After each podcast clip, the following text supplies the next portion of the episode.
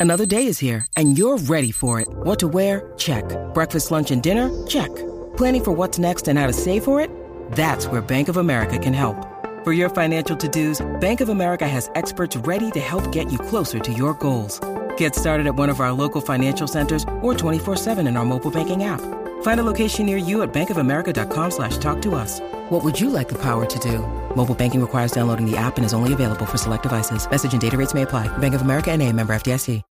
When you need mealtime inspiration, it's worth shopping Kroger, where you'll find over 30,000 mouthwatering choices that excite your inner foodie. And no matter what tasty choice you make, you'll enjoy our everyday low prices, plus extra ways to save, like digital coupons worth over $600 each week. You can also save up to $1 off per gallon at the pump with fuel points. More savings and more inspiring flavors make shopping Kroger worth it every time. Kroger, fresh for everyone. Fuel restrictions apply.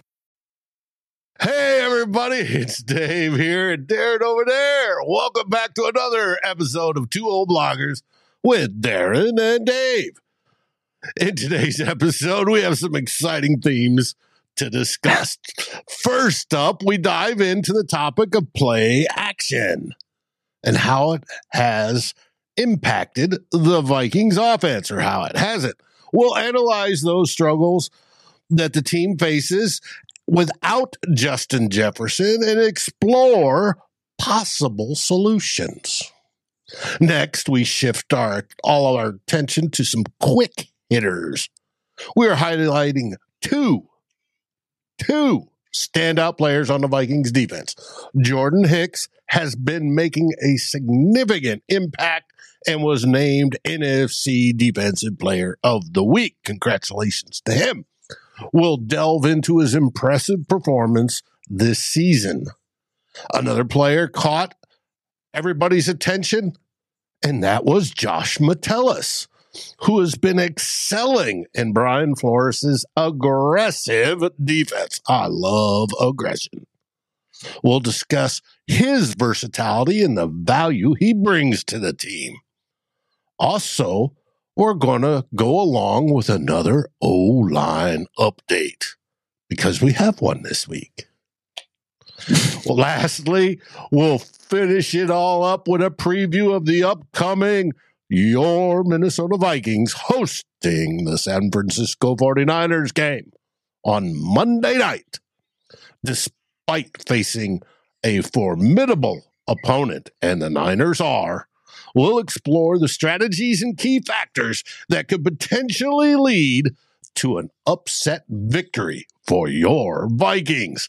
We'll also touch on the importance of monitoring the injury report as the availability of key players like Christian McCaffrey, Deebo Samuel, Trent Williams, and Dre Greenlaw could impact the game. It's time to let's get this started on Two Old Bloggers. Now, Vikings First and SKOL presents This Week in Vikings Land with Darren and Dave, your two old bloggers. Hey, everybody, it's Dave here and Darren over there. How are things in the great white north there, Darren? They're good, Dave. Getting a little bit chillier now, and no Mhm. complaints from me after the summer and the fires from hell. So things are good. Things are good here. Hey, we had a couple days in the 90s, but we're going back down, which is wonderful. Going to get some rain Yes. this week, which is always a good thing here. I want to thank everybody who's joined us. We got David Rinaldi, good Italian name. Travis Floyd, my worthless opinion. Good to see you. Purple and gold for days, Mr. Justin Day. And if you haven't listened, after the show, go to Vikings First and SKOL podcast stream and listen to his podcast only offering that went live this morning. Remember, Justin Day is part of us. We have Mr. Bob Swede. Michael Harrington is also here. Welcome, one and all, to this great, wonderful show. And there's my good friend, Norpheus. Glad to see you, buddy. And there's Anthony. Now, Before we get started, I want to do a slight apology. I'm light on the graphics today, lighter than usual. I have graphics, but they're lighter than usual. And that's because uh, the news in the world tends to fire up memories of mine. And uh, the only way I deal with it is creating art. I was creating art this week because the whole shit sandwich that's happening has me a little bit fired up. And hey, it happens. And any military guys out there that have experienced combat, been in combat situations, know the drill. And if you need a friend to talk to, you know where to find me. Please do. With that, we're going to start this show. Hey, David Chains is back. Everybody's saying hi. Purple Haze joining us. This is outstanding. All right, we always start with theme one.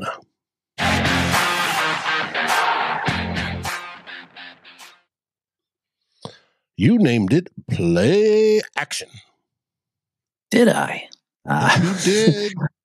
oh, well, uh, um, want to get into, I think this is the theme du jour. If you're a Vikings fan, uh, Vikings blogger this week is the Vikings offense. Um, talked last week about how it was going to look post Justin Jefferson. We got our first look against the Bears Sunday, and it was not very good. not not very good at all. Um, everybody here knows knows it all. Rattle it off anyway.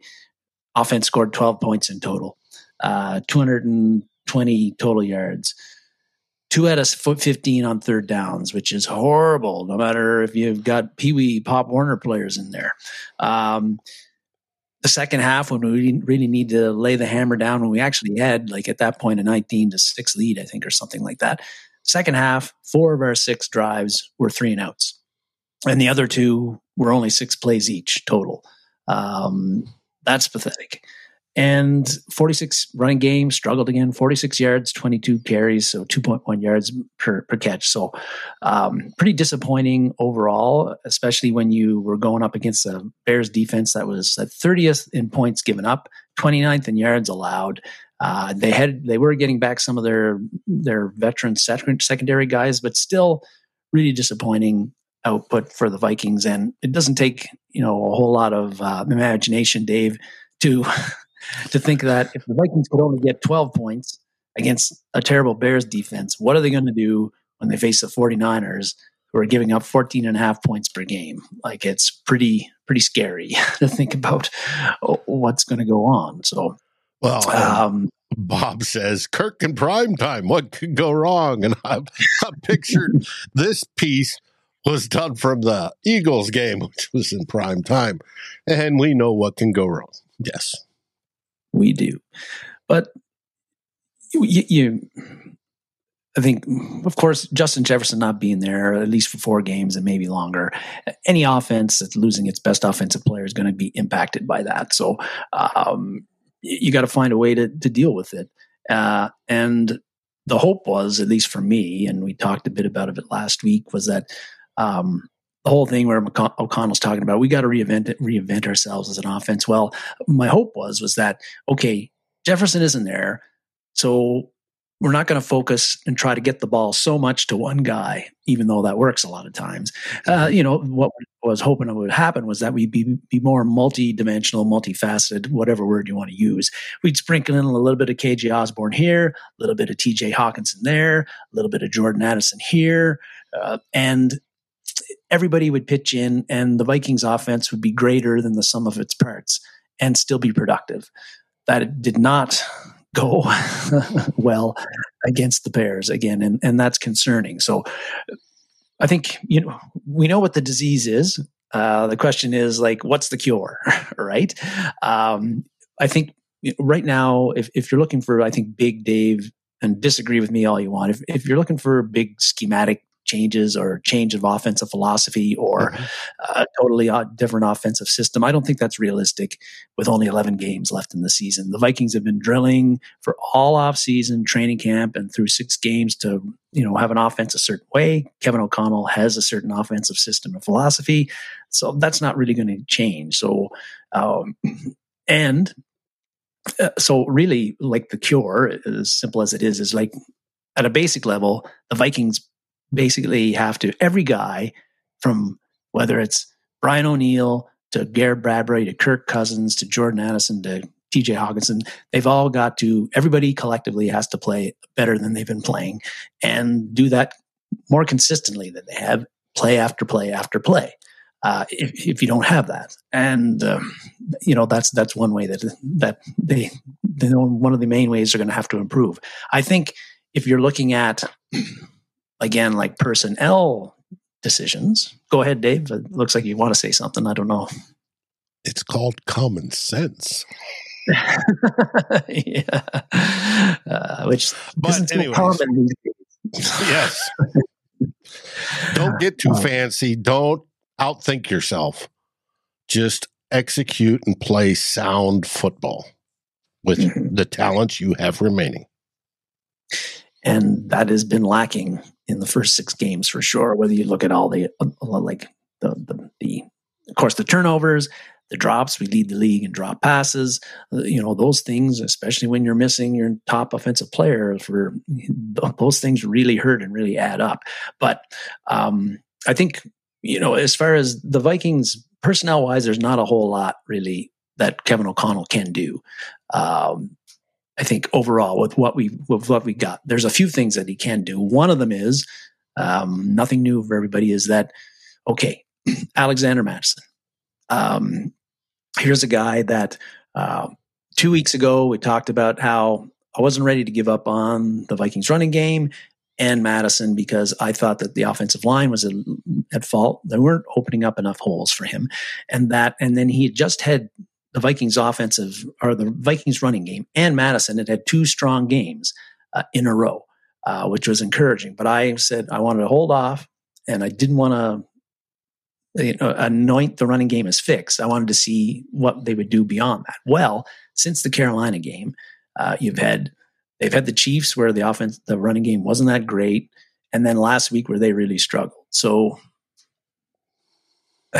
and then Mattison's also leading the team in drop passes. Uh, five out of, I think he's dropping like nineteen percent of the of the targets going his way. Uh, so he's you, you got to look at is it time to make a change at running back and switch out Mattison as your number one guy for somebody else? Well, the one guy on the on the, the Vikings roster right now who is more explosive, or more explosive runner than Mattison.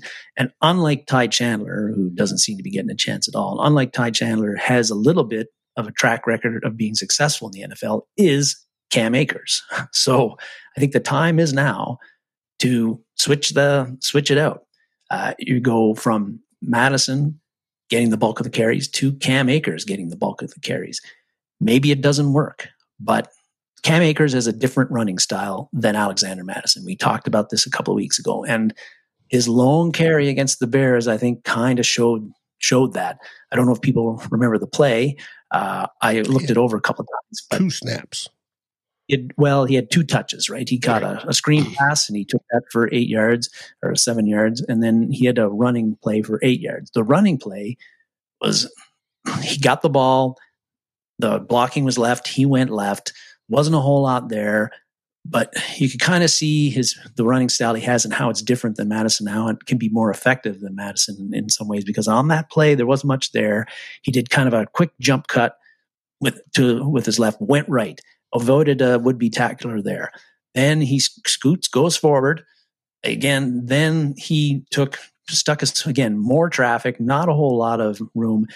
Then this little seam opened up and Saw it. And then he took, stuck his foot in the ground, his right foot in the ground, cut to his left. Then he kind of made his body a little bit smaller. He kind of went a bit mm-hmm. sideways, got through the seam, then went forward and he gets eight yards.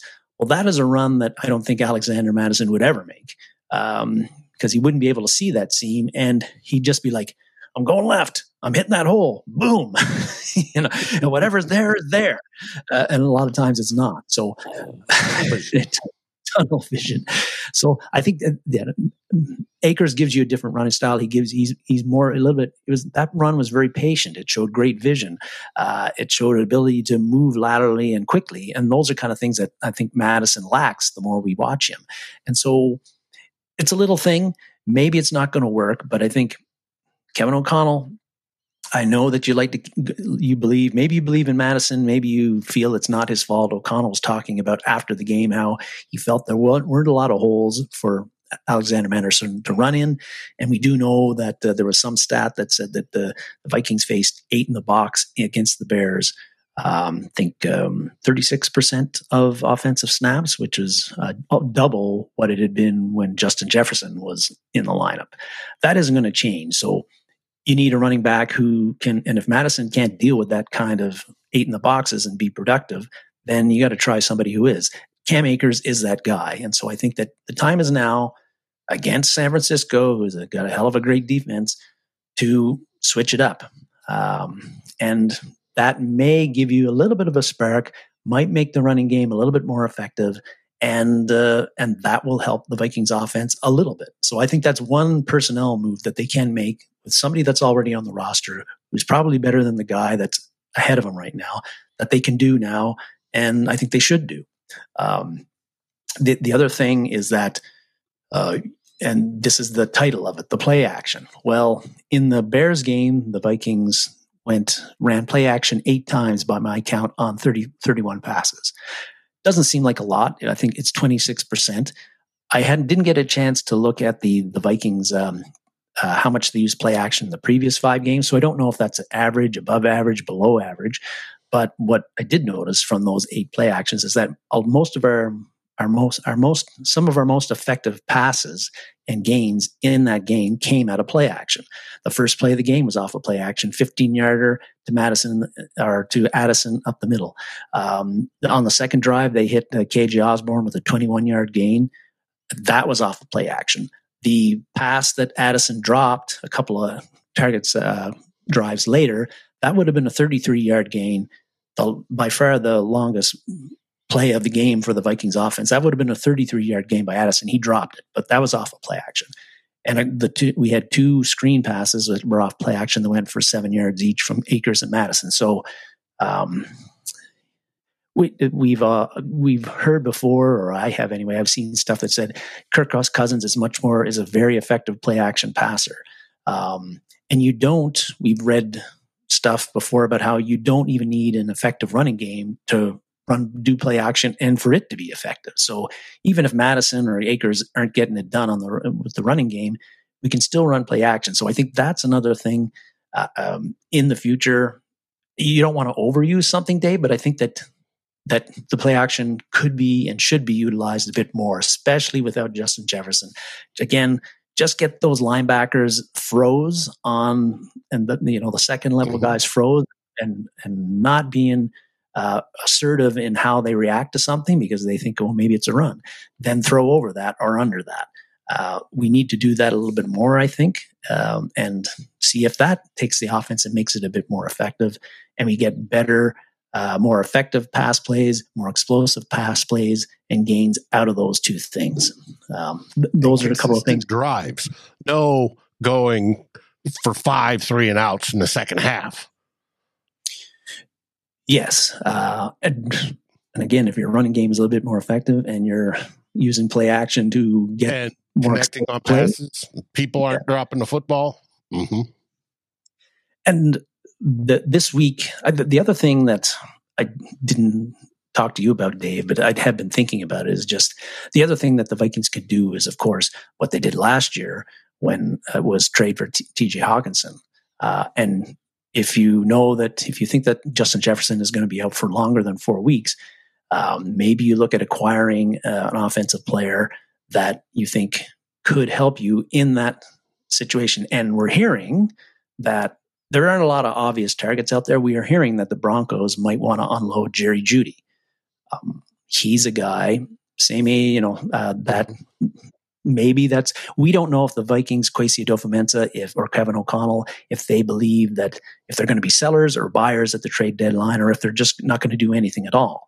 And I think a lot of that's going to depend on what happens Monday night against the 49ers and the following week against the Packers. But uh, that's the kind of the other thing Do You bring in somebody else that the team's trading that you can add a bit of juice to your offense.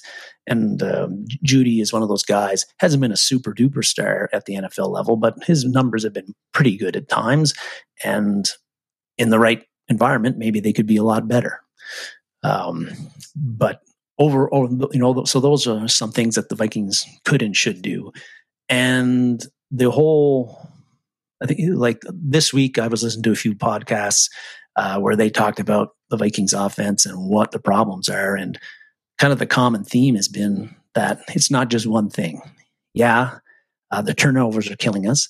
A Lot of the drop passes are hurting it, but it's a lot of things happening play after play with different players at different times that is hurting us. It's an ill-time penalty. It's a block that's get gets missed. It's a it's a like an Addison catching a, um, um, a, a screen that's set up for a big game, but he stops running to the pass loses his momentum, and that allows the, ta- the tacklers to kind of catch up to him. So it's a lot of lack of execution by various Viking offensive players that is uh, keeping holding this offensive offense back, and that goes back to the first point about each player has to play better, more consistently, play to play than they have been, and to get this offense a little bit better because you're not going to replace Justin Jefferson. So what you know how do you get the keep the offense afloat and, and running well and running effectively well everybody else has got to step up their play and play better than they have been. And so far, that has not happened. Right. Because we don't have that eraser that JJ no. can be that erases somebody who's not at the top of their form on a particular play. we need everybody now yeah. to be on that top of the form to make up for that missing piece. And they're going to have to do it. And it's going to be a hard, hard challenge. Uh, everybody's chiming in. That nobody thinks they should trade for Jeudy. Mm. I don't think we'll talk about if if the Vikings are buyers here in the next two weeks. We'll talk about that a lot. Most people tend to think that they won't be buyers; they may be on the other end in sellers. And as I warned over on Justin's show during the week, warning to everybody: don't be surprised if the Vikings do nothing yes. at all or anything that you expect nor want. That would be typical of your Minnesota Vikings. So don't get your hopes up either way because who knows what's going to happen and how they feel because you have a dynamic going on between Coach, o- Coach O'Connell, who wants to win without a doubt, and then Kwesi, who wants to build the team of his future, and then the Wilfs, who are putting restrictions on everything and how they like to run the bu- business. So, who knows what happens here in two weeks? These next two games will decidedly tell us more in the future. But the first one is they've got to get over these 49ers, even though it's going to be probably the toughest game they played all season. It, to me, it's the toughest they've played so far. Might be the toughest they'll play all year. Um, mm-hmm. But Grandizer said below that he, he lost where I was going with this. Uh, I don't know. Maybe I did lose it, but I thought I was as clear as I could be. yeah. Just popping out a few things we can do to potentially, uh, you know, shake things up on the offense. Um, and yeah, back. I, I, the defense get, is improving steadily, and we'll get to that. It is. Yep, it is. But uh, I, I, think that the the things that they can do to improve the offense without Justin Jefferson in there are pretty limited. you know, based on the personnel. And I, I almost kind of threw in Jalen Nailor in there, like maybe you could move him instead of.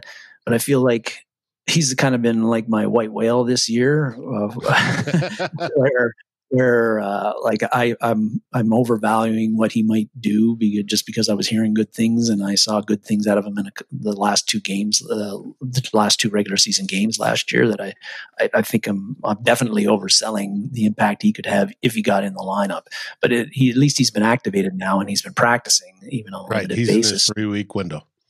Mm-hmm. You know, I, you know, it was one of those ones where well you know put Nailor in there instead of Brandon Powell, and maybe again you get the you know that little bit of a little bit of an extra improvement on another player who's playing major snaps, and again that helps the offense a little bit. And if every player ups their game a bit, or you replace guys who aren't performing with guys who are a little bit better, that helps the offense a little bit, makes it uh, play better, execute better, should lead to more first downs. More first, first downs lead to more points. More points lead to more wins. Mm-hmm. Yep. And that works every single time. 12 and, points ain't going to get it done. Nope. And there's another option I heard, which makes sense, but it's not going to happen. Miami's built on speed, right? That's how they they they want track meets. They want speed. Our speedsters are Ty Chandler, Kene Nwangwu, who comes back this week, and Jalen Nailor. To speak of it, Justin Jefferson is also not slow. He's quite fast. But you're not going to see, most likely, Ty Chandler or Kene Nwangwu in the backfield. So, because they have deficiencies elsewhere. But it would be sort of cool if the Vikings cranked up their speed a bit and see what happens. But I don't think we're there this week, and I don't think that's going to happen. Mm-hmm. Dan says use more two tight end sets. I think Oliver has been a good weapon. I think Oliver's played well. He's an exceptional blocker. And yes, yep. it's a good idea. I think it does work.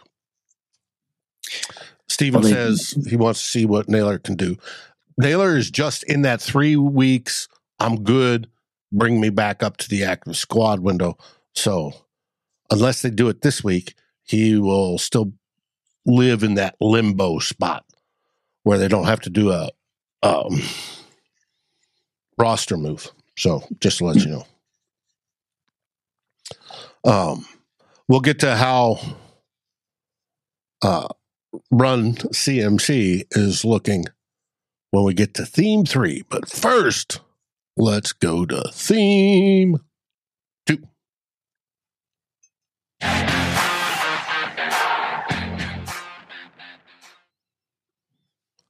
Quick hitters. And we have three of them today for you. The first one, first Indeed. one being Jordan Hicks. NFC Defensive Player of the Week, David. Um, Jordan Hicks. Uh, I just spent um, and doing some quick hitters, and and um, because I just spent 50 minutes bitching about the Vikings offense, maybe it was 20 minutes, or maybe it was even longer than that. Um, I figured I would. I would, again I wanted to sprinkle in some love and affection uh, for the Vikings here in in the second theme, and, and Jordan Hicks is one guy that I want to give a shout out to. Uh, defensive NFC Defensive Player of the Week this week, but he didn't. Jordan Hicks has not just had a good week, Dave. He has had a good season so far, a very good season for the Vikings, and um, a bit surprising to me because last year he was not very good. At least I didn't think he was very good. Uh, I thought that the Vikings he should have been one of their. I was asking, figuring that or asking, hoping, I think that he would be one of the cuts, uh, that we'd make a, a, a, cut and save some cash and then give his starting job to Brian Asamoah or somebody else younger mm-hmm. and better, hopefully better. Um, instead, Hicks uh, took a pay cut, came back to the team. The Vikings kept him around, and and boy, am I glad that they did because he has been playing really, really well. Best um, of his um, career. If, like uh, I, I, as I was rewatching the Chicago game, I was like every friggin' play Hicks is either in on the tackle, in on the pile, or almost near it. Like he was around the ball all game. Uh, and we and we know about the the scoop and score that he got. We know about the interception he had. But you know his his um, his stats don't counting stats don't you know leap off the page at you. Doesn't have any sacks. Uh, he's got 52 total tackles, 30 of them are solo. I think one pass defense, but he's had a knack of making big plays at, at big times. He had that strip. Uh, he had a, a, fumble, recovered the fumble against the Chargers. That was a pretty big play. Um, he made that great that interception of when Justin Fields got his arm hit by Hunter. He had that, made that great over the shoulder catch uh, for the interception at a key time in that game when the Bears were driving to take the lead. And then, of course, later on, Metellus gets the strip sack.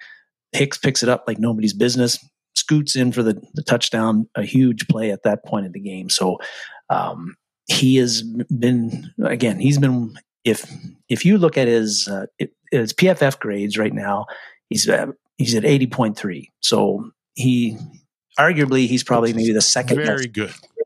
Yeah, I test you'd say he's the second best defensive player the Vikings have this year, besides you know other than Danielle Hunter. But the PFF grades would say he's the best defensive player we have really on the team right now.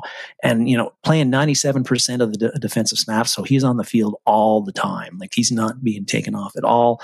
Um, and, and there was kind of one play. He's, he just makes smart, heady plays, Dave. And one of them I was just thinking about was in the Chiefs game, second half. Uh, I can't remember, somewhere in the third quarter, I think. Mahomes got flushed out of the pocket. Uh, and he's going to his left, and Hicks is there following him. And now Hicks couldn't go to him and, and try to tackle him and sack him because there was a receiver beyond Hicks that Mahomes just would have thrown the ball over Hicks's head if Hicks had gone to him. But Hicks played it really smart. He just kept stringing Mahomes along, but he was deep enough that Mahomes couldn't really. There was a Mahomes didn't have the the room to throw it over his head, but he also wasn't so deep that Mahomes could go past the line of scrimmage and get a big gain. So at some, eventually Mahomes ran out of time. He had to throw it, and Hicks he tipped the the ball incomplete. You know, just a great play. It wasn't a big play in the game, but just a smart technique wise, everything Hicks did everything right on that play in a situation where he was in a big bind, right? And those are the kind of plays that he's been making all all the time, and and that's one of those things that also uh, illustrates Uh, one of the big improvements in his game compared to the last year and previous in the past three or four years is that in pass coverage. Last year, Hicks was a real liability in pass coverage. He often got taken off the field on passing downs, and Kendricks was the linebacker that was kept in the game. This year, that ain't happening. Hicks is in there all the time, and his pass coverage grade is is is an 80 this year. That's the that's like 30 to 40 points higher than it's been the previous four seasons. So big, big uh, improvements by Hicks in pass coverage in particular. He's always been a strong run defender, uh, but I think that's the reason why he's been able to stay on the field more and is never coming off the field, field as opposed to last year when he was he only played about 80% of the Vikings defensive snaps. This year it's pretty much 100%. And the improvement in pass coverage is, I think, a big reason why. But big shout out to Jordan Hicks. Uh, the Vikings are going to have a decision with him in the offseason because he, his two year contract is up. He's 32 years old. What do you do? Like, if mm-hmm. he if he continues to play like this, you'd have to say, well, you got to keep him. He played so good, but he's also 32. Uh, and you know, yeah, we know that, that age, Cliff. Yes. We saw it last year with Kendricks. Yeah. So Hicks has been a real strong, strong player for us, and and I think a, a big reason, you know, with the Vikings defense slowly improving, he's a big reason why. And if it continues to improve, he's going to be a big reason why. Um, another guy I want to talk about is Josh Metellus on the defensive side. Early in the, we know in the off season, Brian Flores mentioned a couple of times this where he was Norcius. Ah, Brian Flores talked about he was talking up Josh Metellus big time. Said he was going to have a he, he was going to have a big role in the new defense. Uh, but you hear that kind of stuff in the offseason about a lot of players, and sometimes it's just talk. Well, it hasn't turned out to be talk for um, for Josh Metellus. He has been playing 86% of the defensive snaps. So essentially, he is a starter on this Brian Flores defense. And he's done a really great job. Uh, I think uh, he's a bit of a he's a hybrid guy. He's kind of part safety, part inside linebacker, part even nickel.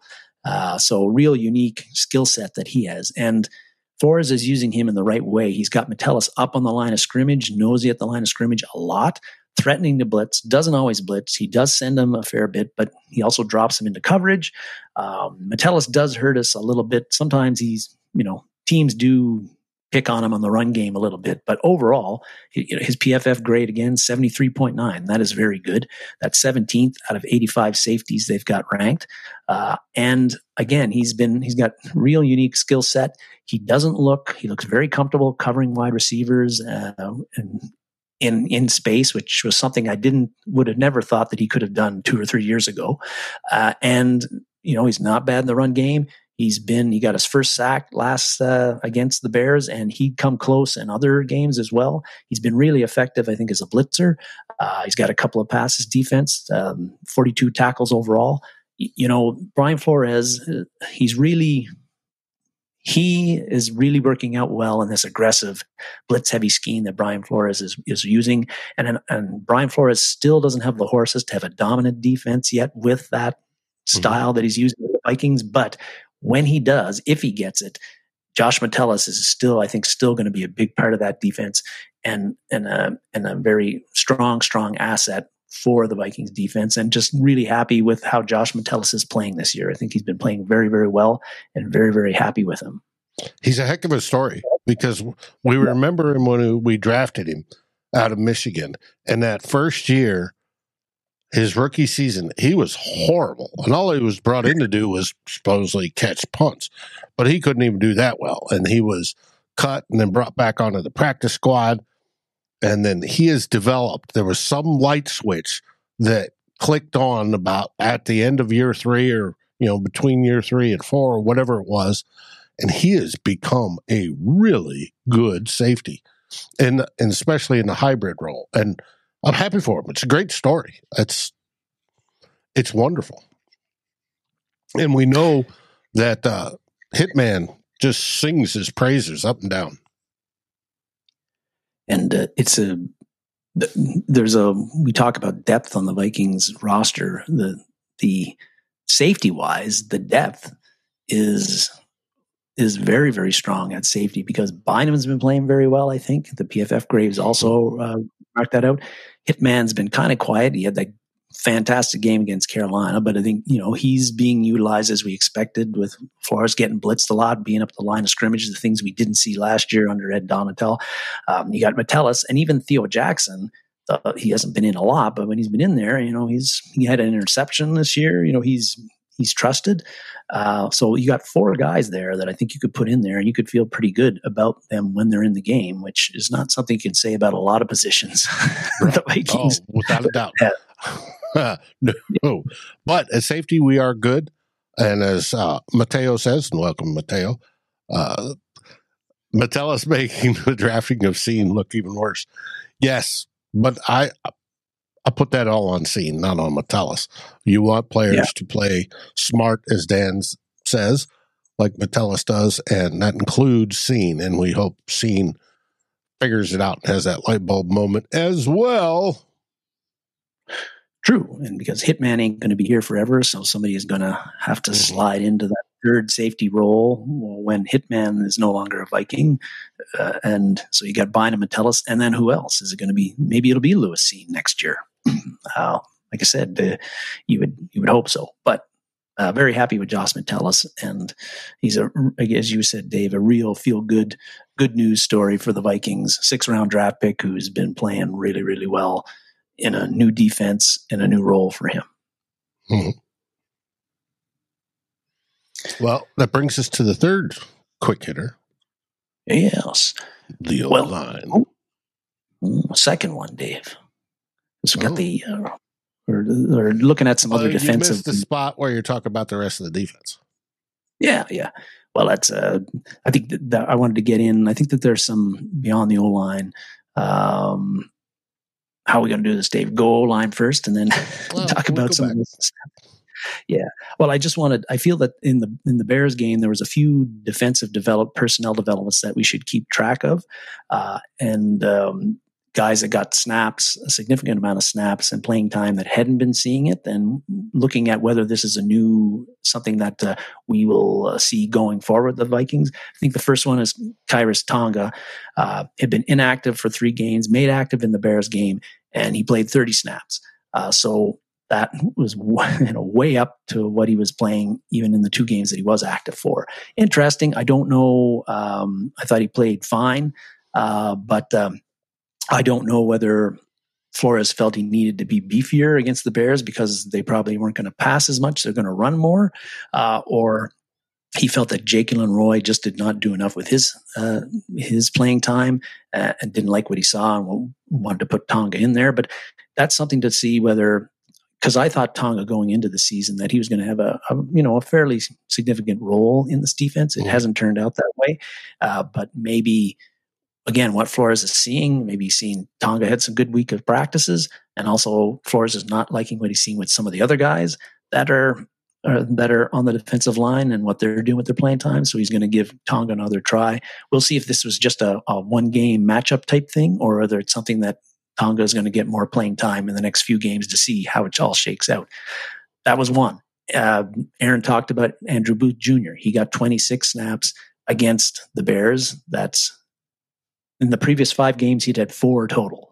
so, so the um, uh, you know, that's a huge development for, for, him. He basically replaced Mekhi Blackmon as the start as the third corner in the Vikings defense against the Bears. And this came after the previous game. Mekhi Blackmon had his career high in defensive snaps played with 46. So, um, uh, it, it, that, I think that was an interesting development because Booth was clearly had been behind Blackmon in the depth chart since training camp, preseason, and into the regular season. And then all of a sudden, in this one game, he's taking all the snaps from Blackmon. Uh, Flores said this week that Booth had earned it in practice. Uh, he also, I think that Flores probably wasn't impressed with the what he saw in the 46 snaps that Blackmon played against the Chiefs. Uh, that's what you can infer. But again, another thing to watch for because Booth is one of those guys. Uh, he's one of the poster childs for uh, that bust of a 2022 draft, draft call Kwesi So it, I think this is encouraging. This is good. If Booth is showing growth in his game and that Flores trusts him enough to put in there and play uh, uh in, in, an NFL regular season game, that is a good thing. I, I, don't care who is playing in the secondary, whether you're a first rounder, second rounder, or a free agent, uh, as long as you're playing well. And I think Booth again played okay. Uh, I think he, he, had one pass breakup, a couple of tackles. He had one pass completed against him, but the Bears didn't really target him a lot. But uh, we'll see again this week if Flores is going to play him as the third corner as opposed to Mekhi Blackmon in there against the 49ers and in future games. Uh, and the third guy. It may be a matchup thing true. too, because Booth is the more man on corner type, bigger um, can handle the bigger wide receivers, etc. Whereas Blackmon is a little bit smaller than that. Oh, I do want to address Roy and what Metellus said. I want Mateo, um, not Metellus, Mateo. I want Roy to come out firing and click. I don't think he's clicked yet.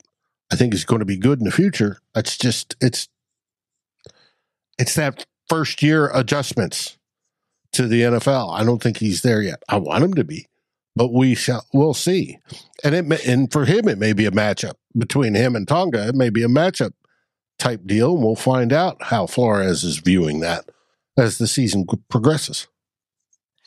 And and Roy was a fifth round pick too, so it's not like he's mm-hmm. some blue chip guy. Like he right. may take, he's going. to He was a guy that coming out. I think the the book on him was he's going to take time to develop and grow into his role, but that he was a potential guy who could start along your defensive line, but just maybe not right away.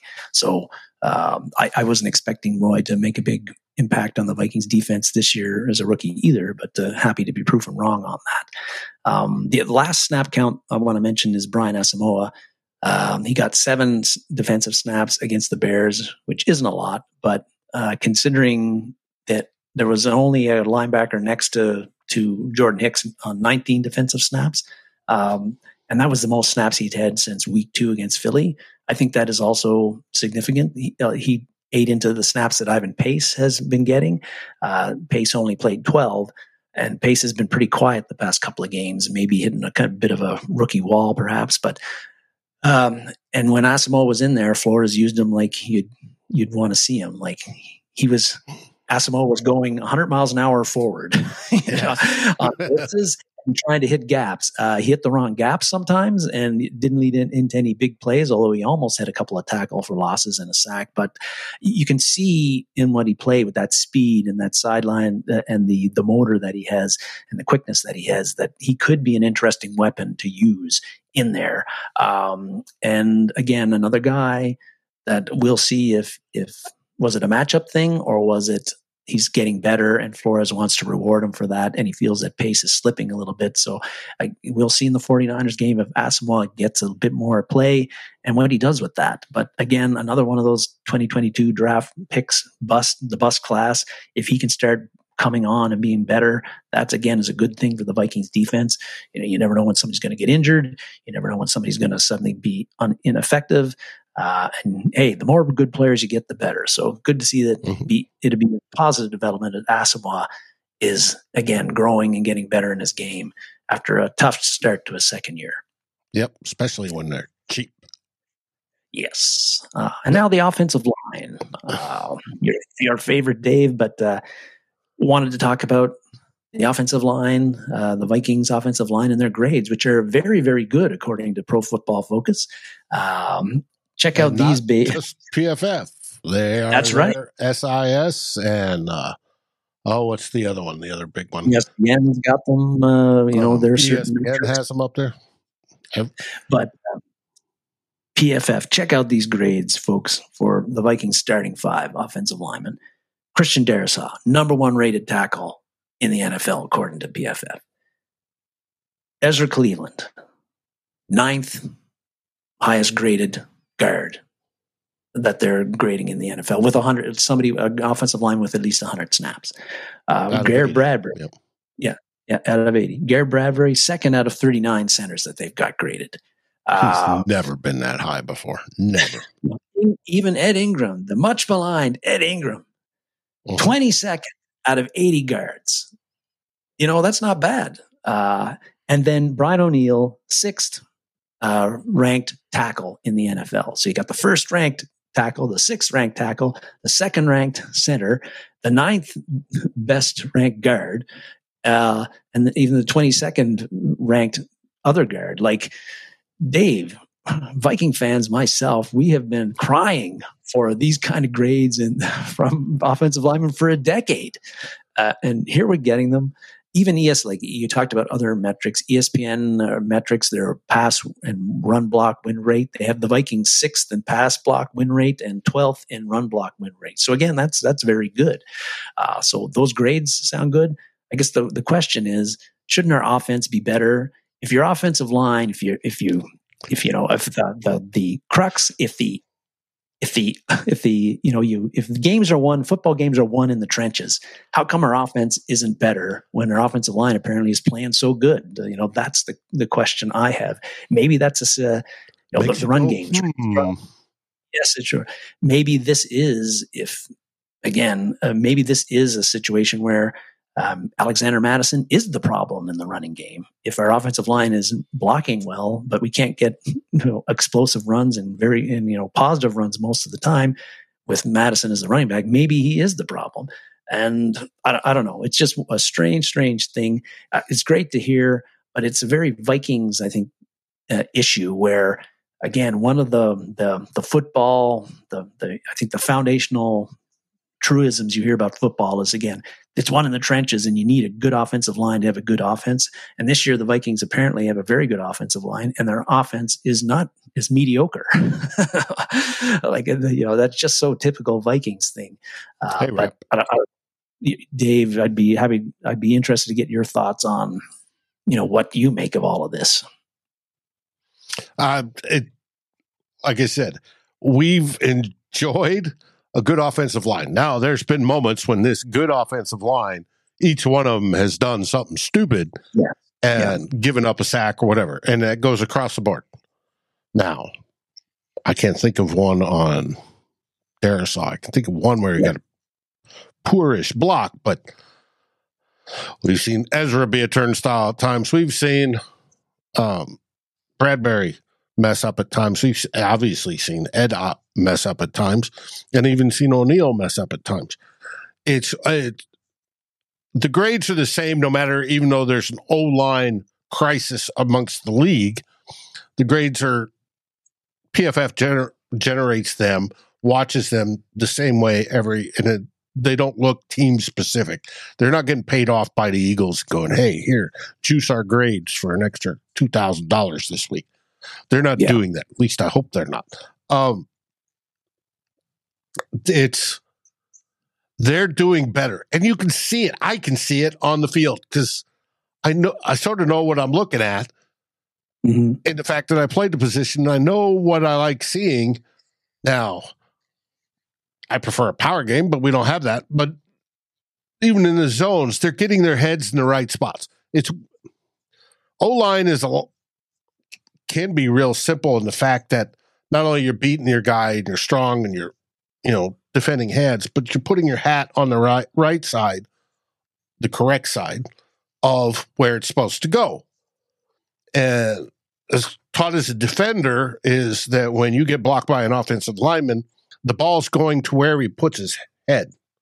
So if his head's on, you know, up on this side of me, I've got to go through his head. If I go through his head, you're getting to where the ball is.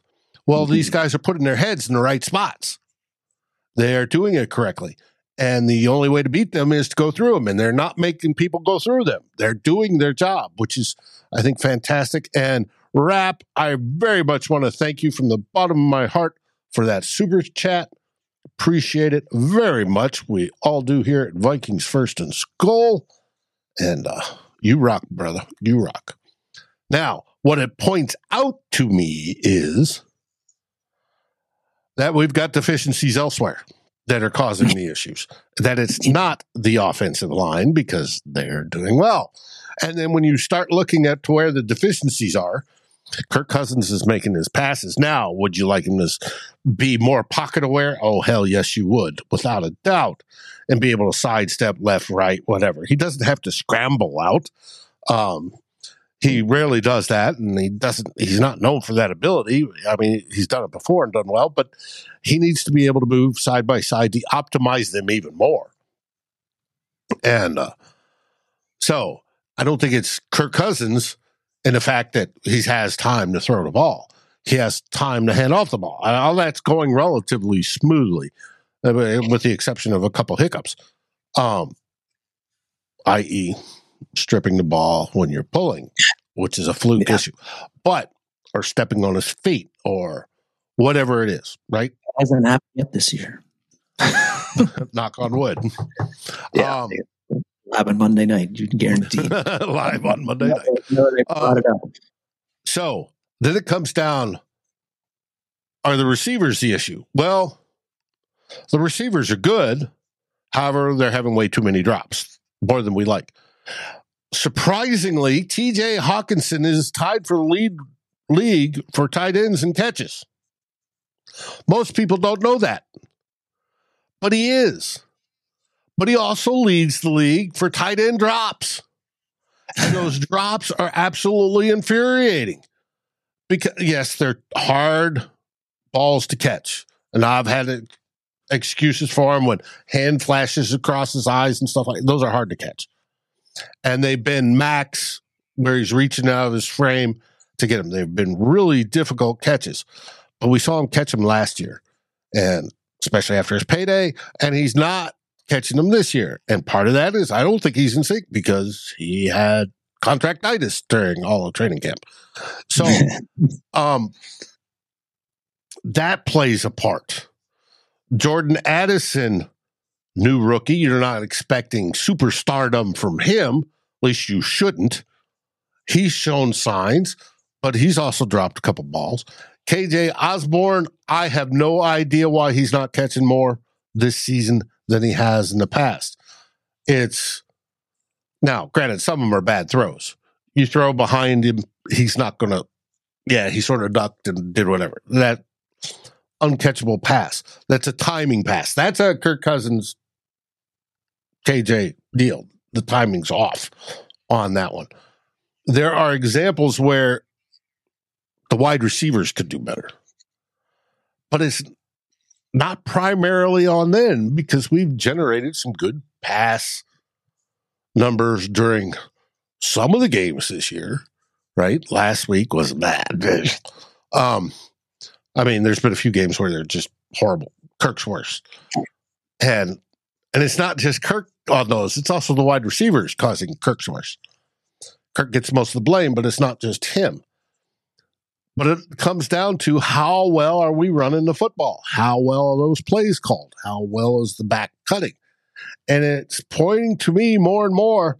I like Alexander Mattison. I do. Honest, I do. But I think he's a north south runner and does not fit as well in this current scheme. He did well in wide zone. He did well under Zimmer.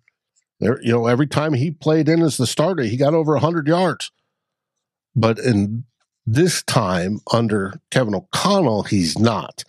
And I don't know mm-hmm. if it's they're asking him to do something different or he just doesn't have the ability.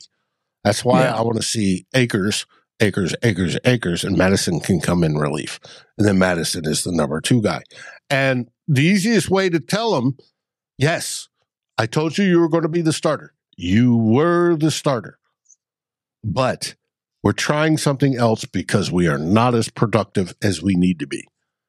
And if Akers beats you out in practice, I'm putting Akers on the field as the RB1 and then see where we go from there. Because I think that's about the only way you can fix it because everything's everything we want is going well on the offensive line for the most part and then it falls off in another area. You know, it's like you fix this leak in the boat and another one yeah. springs. So you go fix that yeah. one and another one springs. And then you go fix the other one and then three more come up and you're going like, what the hell? And you're constantly fighting it. But I'm happy the old line's this way. They're young. Everybody's yes. on their first contract except for Brian O'Neill. And he got his second contract and he's lined up. We were worried about his torn Achilles. He looks great this year, right? Yeah. We know Darrisaw is going to get bank when he goes because number one tackle in the NFL and you play left tackle. He's getting 30 million a year. It's, it's going to be large. Just brace yourself. And you wouldn't want it any other way. And when Judd floated the uh, theory about what if people are calling and asking for Christian Darrisaw, they're not going to get rid of him, just like they're not going to get rid of Justin Jefferson. Those are key, two key cornerstones to your offense. You don't get rid of those. You keep them. When was the last time we had a if you want to call it a franchise left tackle. Uh, Yeri? Well, did um, Matt Gary Zimmer hoped would, but he went to shit after his first season. Right tackle or left tackle? Left. I've always heard. Yeah. So Tim Irwin was on the right back in the 80s. Gary Zimmer was on the left. I would say he was the last. Yeah. He was, he was in, would have been the last like elite tackle that we had uh, so, at left tackle. You keep those. They don't grow on trees and they don't come around except for once every 30 years. So you keep them. So Judd was a little off. I appreciate Judd's thinking. Yes, will you get a big value for it? Oh, you should. Should be a Herschel Walker type. Same with JJ. But is it worth it? I don't think so.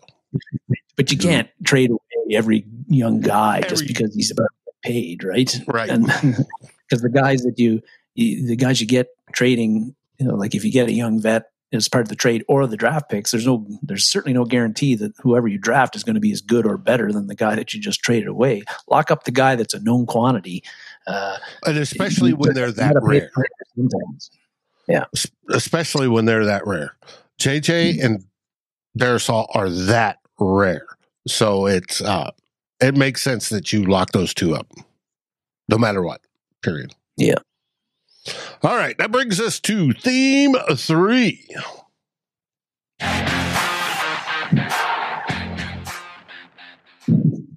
Aaron says the horns are driving him to drink. Uh, seven nothing to them the last I checked. I don't know what the score is now. I don't know, but it's, they're obviously playing. Yeah, oh, they're playing the Monday night game, Vikings hosting the San Francisco 49ers, who are probably the most, probably the best all round team in the NFL right now. They would get my vote. Dave, run the slides. Got to start with the slides. Yep. We're going to start with the injury report. This was taken from yesterday afternoon when it came out. There's only been one update that I've seen so far. When it comes to your Minnesota Vikings, Ezra Cleveland did not practice yesterday. It was announced. I saw a tweet by Alec Lewis of The Athletic that Kevin O'Connell says Ezra will be out on this weekend, Monday night. And the Dalton Risner era begins in full as your left guard starting. Cornerback Caleb Evans was limited practice. Edge rusher Patrick Jones was limited practice. And we have wide receiver Jalen Nailor up there as limited practice. I've got the special carrot symbol on there because he's in the window and he's officially not active yet until they say he's active and do the appropriate roster moves. But he is getting there. And being limited practice on the first week of your open window is a good sign. Mm-hmm. Then we get to the 49ers. We have, as of yesterday, Christian McCaffrey had not practiced all week. Deebo Samuels did not practice last week. And I see that Justin says Deebo has already been ruled out. That is freaking awesome. Um, he also mentions the next guy, the best tackle in football, Mr. Trent Williams, not by grade, but by his career. He is doubtful. And if you remember, doubtful is about a 75% no play. Questionables 50 50. Um, then we get to left guard Aaron Banks, limited practice. Left uh, linebacker Dre Greenlaw, limited practice, who you've been watching. Uh, Justin says CMC is going to be listed as questionable. And cornerback George Odum as limited practice. All of those guys, except for Odum, are starters, primary starters. So hey, the whole left side of the offensive line for the Niners is out. I'm all for that. I'll take two. then we get to uh, next in the series. As we normally say, the games generally go, and I would say this is probably over 90% correct, by strength of quarterback. The better quarterback generally wins the game. Well, in this case, Kirk Cousins in his power ranking is now 13th. He's dropped. He was 10th last week. He's now 13th, thanks to his lousy game last week against the Chicago Bears.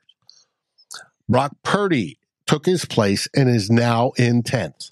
Brock Purdy, who you think does nothing really spectacular, but he does everything excessively well. So, yeah, he is up to 10. And what a find for San Francisco he was. Last pick of the draft. After you whiff on a giving up three first rounds for a yeah. quarterback that you thought could be your future. Yep. Um, Get gifted into that. Mm-hmm. Now, when it comes to the O versus the D, we have the Vikings offense. Believe it or not, PFF has them going up to sixth overall. Okay, hmm. PFF. I don't know what you're smoking, yeah. but I'll take it. Then yeah. comes DVOA. DVOA has us dropping to 15th, 16th in the pass, which is a drop, and 24th in the run. We get to Elias Sports Bureau numbers, which are the ones you see on ESPN, NFL.com, CBS, all across there, your box score numbers. Elias Sports Bureau is the official stat counter for the NFL, and many other major sports. They have us 12th in yards, we're dropping, third in passing, 30th in rushing, 18th in points. We went up a little bit in points. I don't know how we haven't scored that much. We have uh, taken 15 sacks. We have given the ball away. We rank 32nd. That's because we can't rank 33rd. We've given away the ball 13 times on offense, and we have a minus seven differential, which actually moved up thanks to our defense. When we get over to the 49ers defense, where this offense is going to face, and this, folks, I'm telling you right now, the biggest challenge of this game will be our offense against their defense. 49ers defense power ranking by PFF is numero uno, best defense in the league. DVOA has them fifth overall, second against the pass, and 22nd against the run. So that tells you, hey, hey, maybe you might try to run the ball more effectively. You might be successful, mm-hmm. but we'll see. Elias Sports Bureau has them third in yards total, 10th in passing, fifth in rushing, means they can rush the ball and run CMC is part of that. First in points, which should tell you with all the other stats a little bit lower, means they are efficient and they score. Unlike your Minnesota Vikings, who are very inefficient and have not put those points on the board during drives. They have they rank 19th in sacks. They've have a grand total of 15 sacks so far this season. And they have seven, ta- uh, ranked seventh in takeaways with 11. So it's a pretty fair matchup. The Vikings are underdogs by a full touchdown as of this morning, the over under is 44 even. So if you are a wagering person and you're betting the over under, be advised 44 even. Any even number means you can have a push. And if you have a push, you lose. All right. Flipping the script, we have the defense against the offense. The Vikings defense is currently 19th, moving up in power rankings for PFF. They are on DVOA 15th overall.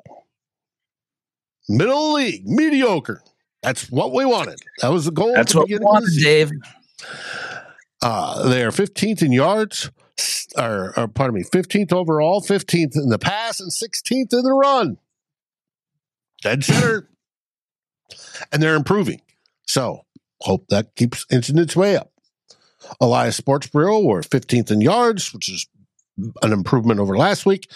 17th against the pass, 18th in rushing, 21st in points. We want that number to be better, our defense to improve that way. We are 10th in sacks with 18, and we are 21st with six takeaways. We had three of them last week. That's how that improved. Now, looking at the Niners offense, PFF has them overall as 10th because that's where there's a little bit of difference. Mm-hmm. Thank you so much, Norsevius, my friend, for your $5 super chat.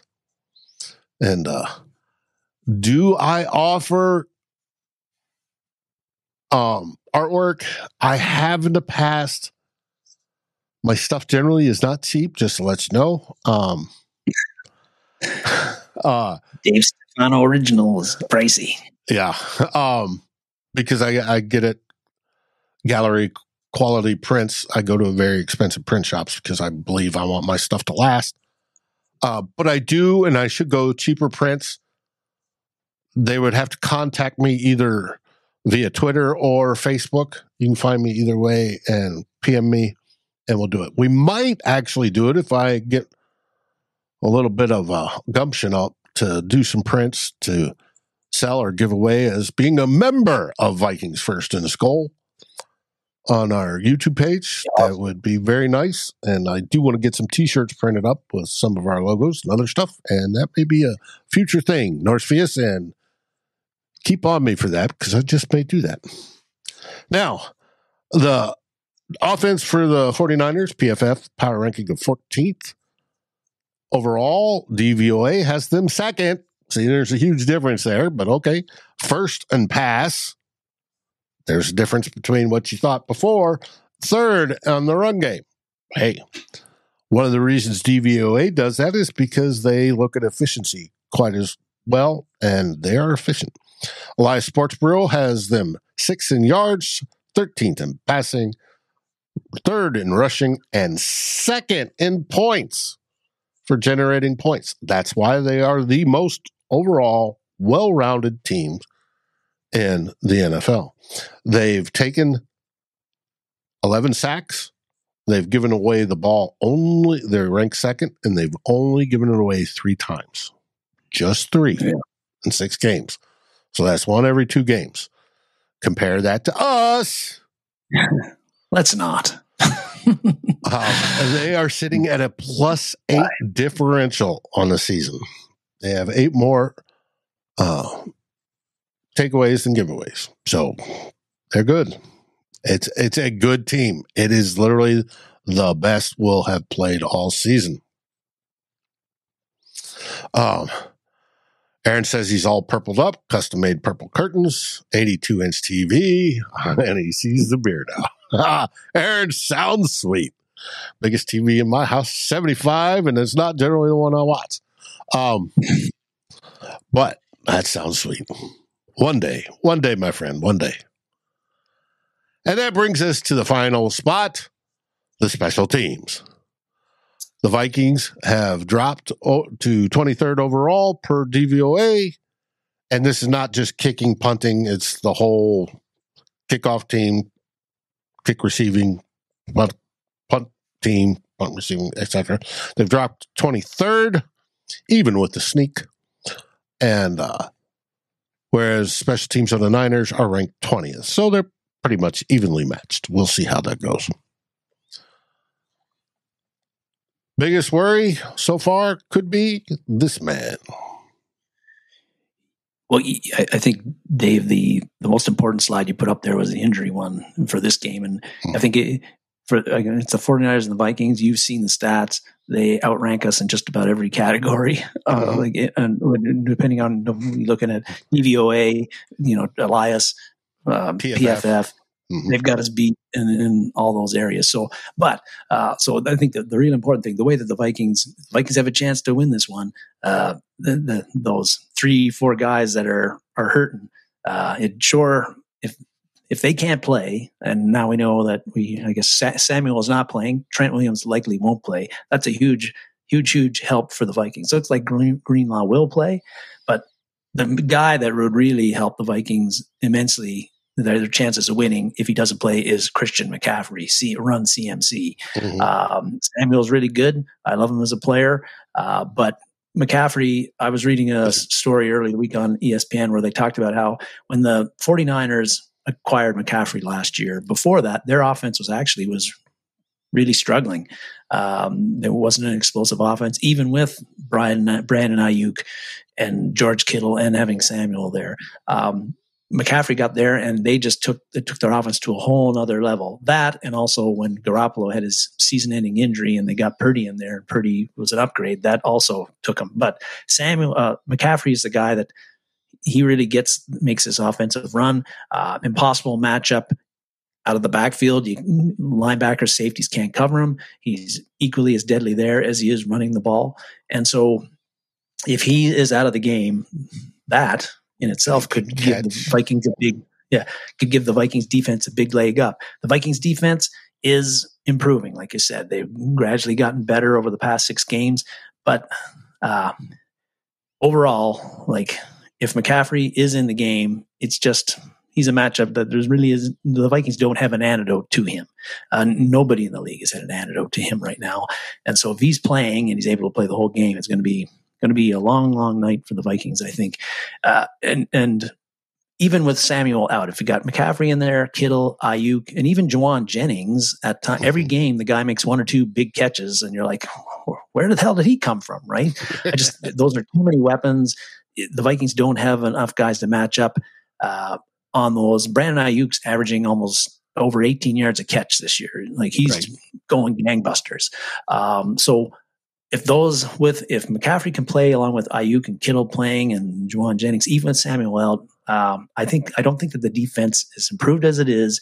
That we have the horses to stop San Francisco enough to keep this game close.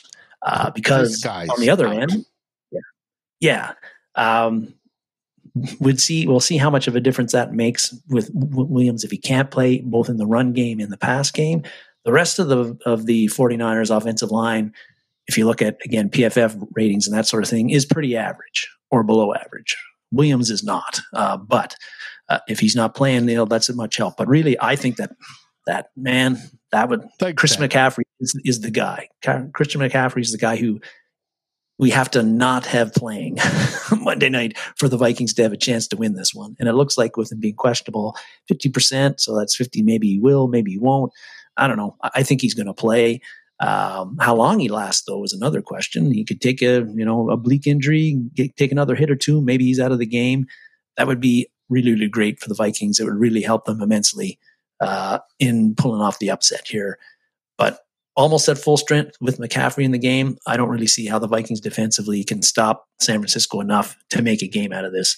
And I think that by the second half, midway through the third quarter, this game probably gets away from the Vikings, and it's a two touchdown loss for them uh, if McCaffrey's able to play a whole game. And is that the kind of uh, is playing at the level that he plays when he's when he's relatively healthy? Uh, um, and it'd be one thing if we had an offense that was really explosive and and was operating really well, but that is not happening right now. And so, um, and then you're going up against one of the best defenses in the NFL. like the 49ers have very great players on a lot of levels. You got mm-hmm. Nick Bosa, Arik Armstead, Fred Warner, Greenlaw. In the secondary, you got Charvarius Ward, and even that Hufanga, the safety. I really like him. So they are a team that they make gaining yards moving the ball on the San Francisco 49ers defense is not a good time, Dave. They make every yard tough on you. You know, right. uh, they, they, put a lot of pressure on you. Uh, they can get after it. Nick Bosa is a guy that he just not only is he phenomenally talented, strong as a bull, but he never takes a play off either. Like you've He's got to be on him hundred percent all the time until the whistle blows or else he's going to make you look silly. Uh, and again, like with the without Justin, even with Justin Jefferson, it'd be tough for the Vikings offense to to turn off enough positive gains, get enough first downs to score points. Uh, without Justin Jefferson, and especially what we saw against against the, the Bears, you know, I don't know. You know, I would be I'd be shocked if the Vikings offense scored two touchdowns on these guys just by themselves. Um, they'll have to play the best game they've ever played. to, they, to, they have it within them. They just have to get. Uh, but we've not we've not seen it. that that ability yeah. in the first six games. So what, how is it going to suddenly come out against the 49ers? Um, I think if we the, for the Vikings to have a chance to pull off the upset again, McCaffrey, even with McCaffrey out of the game, I think a few things you'd have to have happen. One, uh, Kene Nwangwu is back He'll probably be returning kickoffs. Um, he, we've got to, he's got to return, take one to the house, Dave, or have a couple of returns that are long returns that give the Vikings a very, very short field so they can get points without having to do a whole hell of a lot. Uh, I don't know if that, I don't know if he's going to get the opportunity though.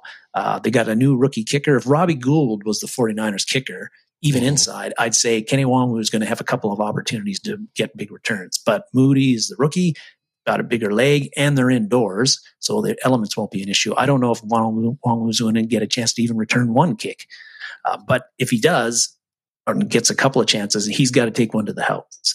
Um, yeah, and we haven't seen him point, since the injury, so this yeah. is going to be interesting.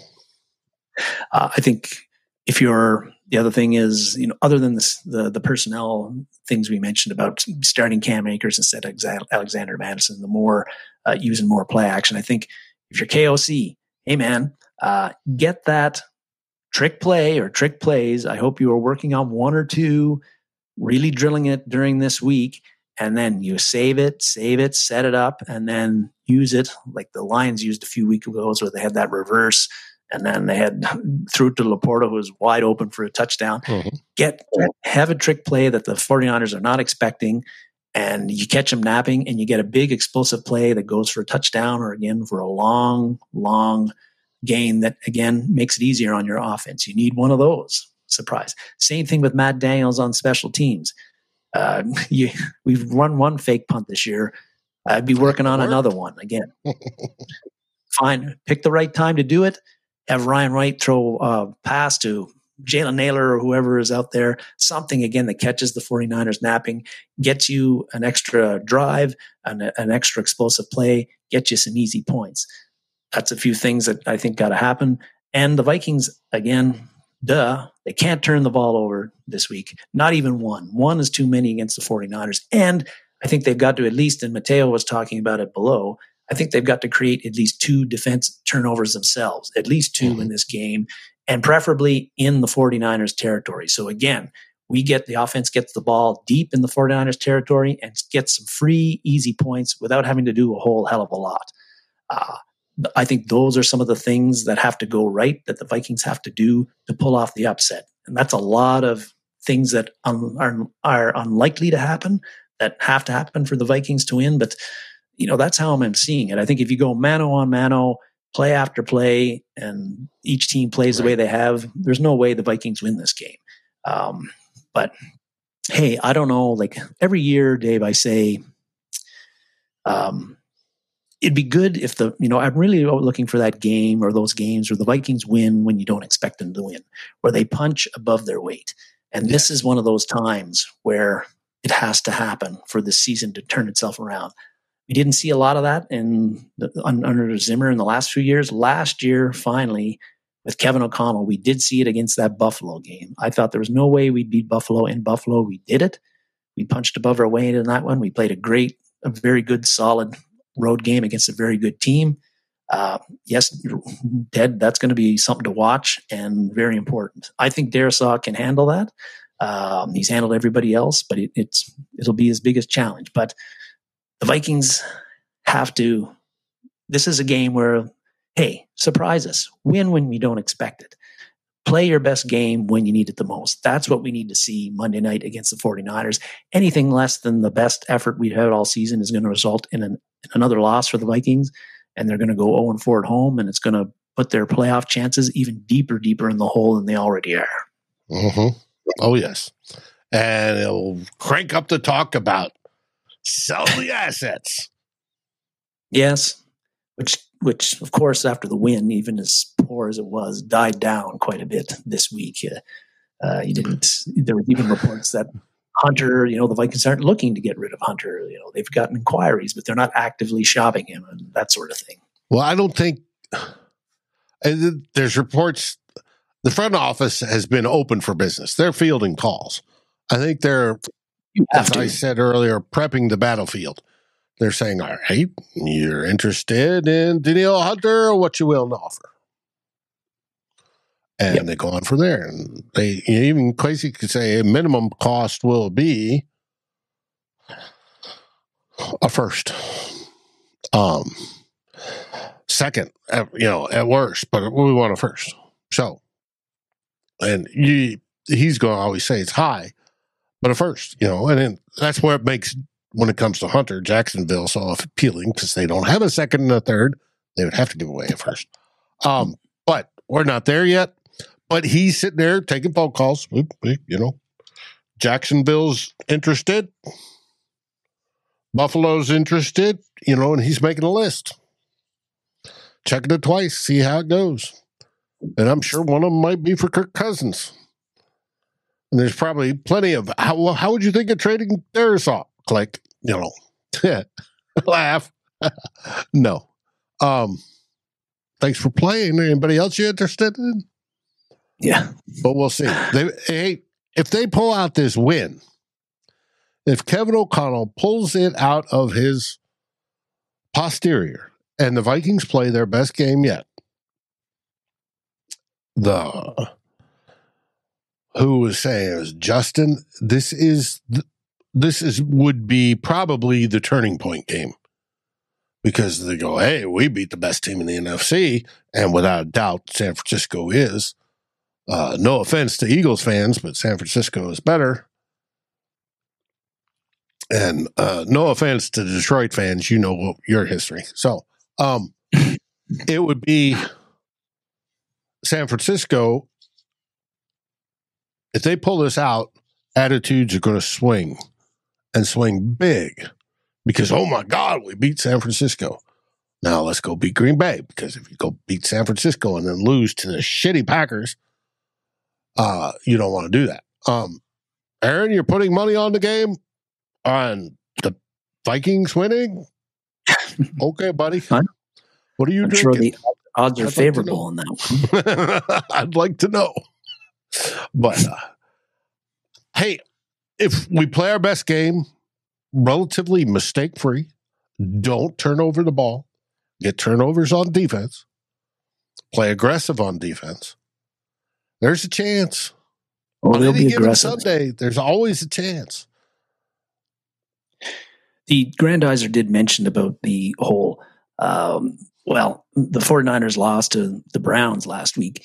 And the, so, you know, the Vikings have a chance. And they lost to the Browns with PJ Walker as the quarterback. Yeah, but the Browns Um, have the the best defense. little- Yeah, that, then that's the thing. Like the the thing is that the, the Browns have the best defense in the league right now. As good as the 49ers are, the Browns are probably better and or at least at the same level. And the Vikings, although an improving defense, they are not at the Browns level. Uh, I don't think they have the ability to keep the 49ers down the way the Browns are able to do. And the Browns did that, but again, remember Christian McCaffrey and Trent Williams, or, or sorry, Debo Samuel, both went out relatively early in those games. So the 49ers did not have them uh, later on in the game. And when they did have them, they were up 10 nothing. So if McCaffrey's playing uh, that and he plays the whole game and he's uh, and he's you know pretty close to 100% and he's playing like he normally plays against this Vikings defense, you know, with the fact that they still got Brandon Aiyuk, they still got George Kittle to, to use, still got Jennings to use. I think it, you know, it's a pretty, it's a different animal than when what happened last week against Cleveland. But there's always a chance in the NFL. But uh, I, you know, I'm not really, I'm not really feeling very optimistic. Now, the question is, they've they've the Vikings so far this year has come in within the, the within the spread. yeah, The spread is a full touchdown. Do the Vikings keep it within the spread? um, every game they played this this year, uh, this season has been close. So why wouldn't another one be? Even though they're playing the best team in the NFL, that's what you'd you'd think. And- that and just the the teams that they last play. year, so for the most part. Yeah. But uh, I, I think that this is not going to be a close game, that the 49ers are going to take us to the, the woodshed a bit uh, with a 10 points or more victory eventually. Uh, and that's that's how I'm feeling about it. Unless McCaffrey's out. And then even then, I'm not convinced that our defense can do enough to rattle Purdy and keep Aiyuk and Kittle down. Um, as even if they're improved, I just yeah, along with the defense that we got to face and what they can do and the turnovers that they can create when we've been turnover prone all season. Mhm. It's just a lot of things that don't really feel right to me matchup wise.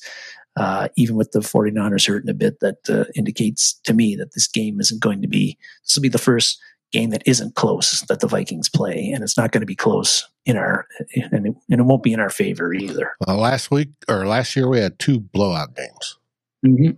And uh, so it could happen again this year. We'll see. Yep. we shall see. Um, Justin put up that the Gophers are twelve, Hawkeyes ten with eight thirty three. That's a higher score games than I thought it would be. There, Justin. Um, talking about taking football back a few years, that is one of them. But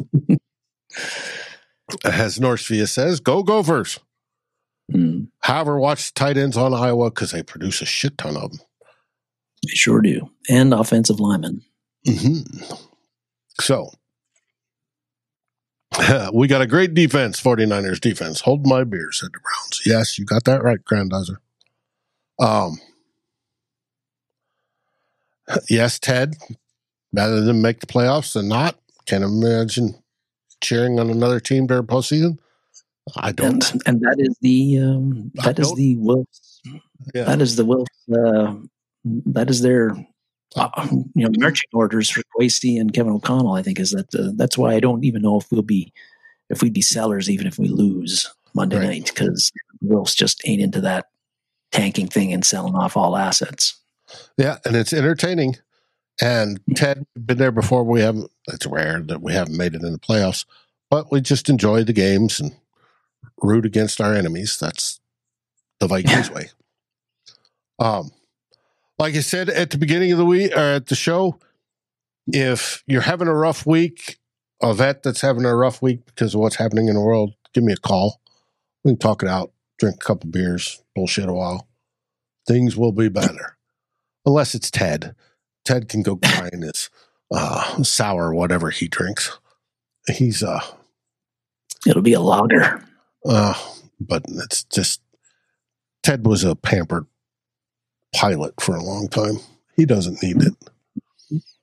So, with that, any last words? I have talked a lot, uh, even even as as as pessimistic as I is as I have been in this show about the Vikings' chances against the 49ers. Still looking forward to watching the game and the Vikings surprising me Mhm. in a good way. Uh, let's all hope.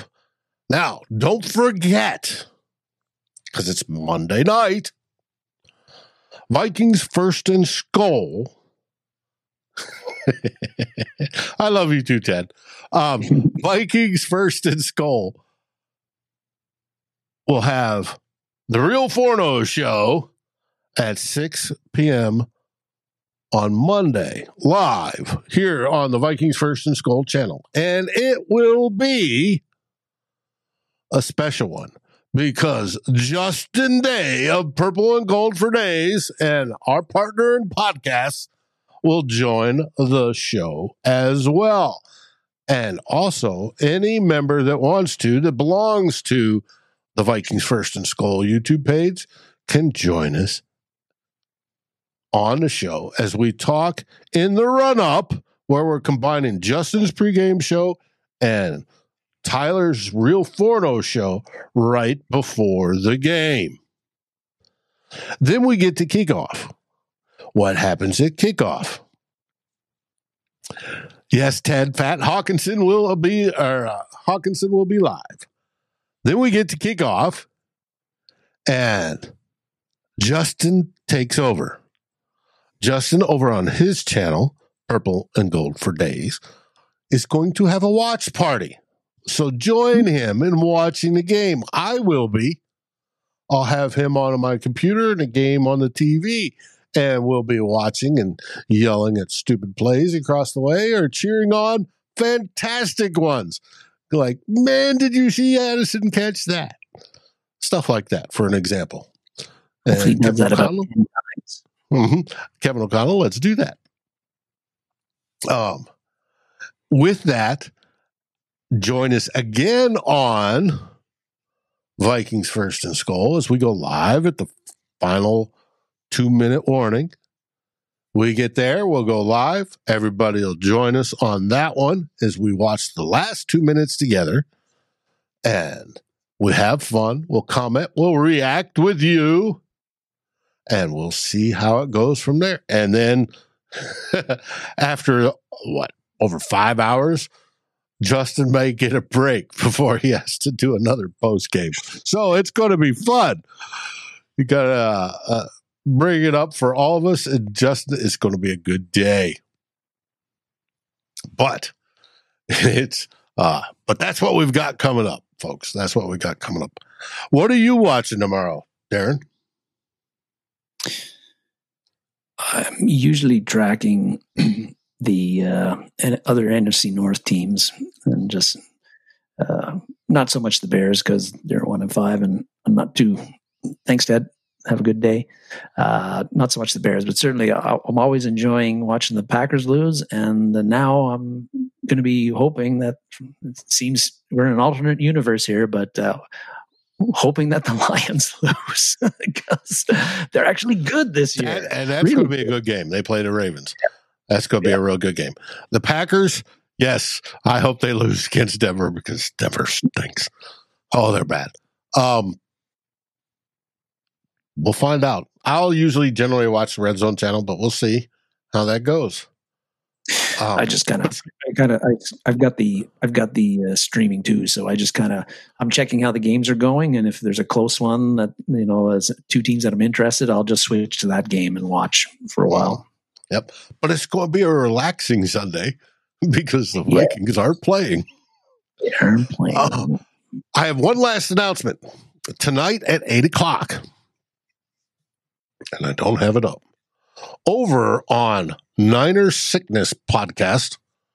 Uh, I gotta go. I will be joining him, Beto. I will be Mm. joining Beto live at 8 o'clock Central for the Niners Now podcast as we go live on his channel. We're going to try to get it uh, hopefully simulcast to ours, but I don't think I'm going to get that set up in time. But on his channel, we're going to talk Niners, Vikings, and we'll go from there. And everybody here, or a lot of people in the chat know Beto. He's come on our show quite a few times. He's a good man who happens to root for San Francisco 49ers, and they whine they haven't won a Super Bowl in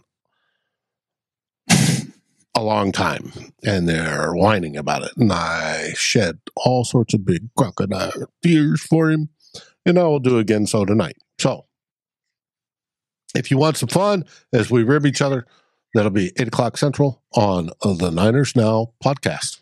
So, join us. With that, last words, everybody. Thanks everybody for watching, and SKOL Vikings, baby. SKOL Vikings. Like, subscribe, and ring the bell, and rate us on your favorite podcast aggregator. Darren and Dave, thank you for watching this episode of Two Old Bloggers. We look forward to seeing you on every show on the new Vikings First and SKOL. You can find our podcasts as part of the Fans First Sports Network. Sports takes for the fan, from the fan. SKOL, everybody!